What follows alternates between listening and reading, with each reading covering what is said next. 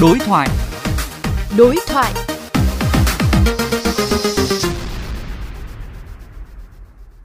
Thưa quý vị thính giả, vừa qua Bộ Tư pháp vừa ban hành thông tư 04/2020 với nhiều điểm đổi mới về quản lý hộ tịch, trong đó đáng chú ý là nội dung không được đặt tên con quá dài.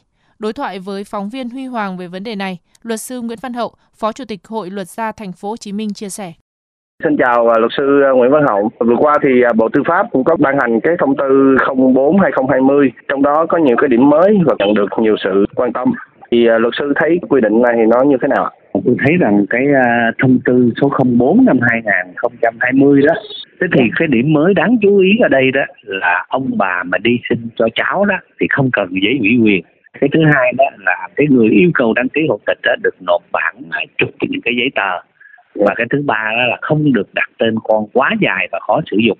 Do đó thì ờ, quy định của ờ, thông tư ờ, 04 của bộ tư pháp làm rõ thêm một số vấn đề mà luật hộ tịch và nghị định 23 quy định một cách cụ thể hơn trong cái hướng dẫn của chính phủ.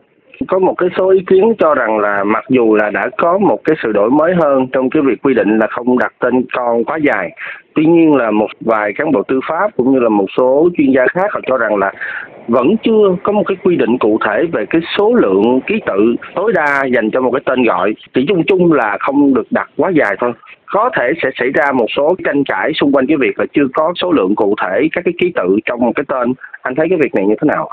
Cái quá dài là ở đây đó là cái số ký tự nó ghi trên giấy chứng nhận nha là nó không đủ chỗ. Vấn đề là nó rất khó sử dụng còn cụ thể thế nào đó thì tôi nghĩ rằng bộ tư pháp sẽ có một cái hướng dẫn cho các cái cán bộ tư pháp thế nào là đặt tên quá dài. Cảm ơn luật sư ạ.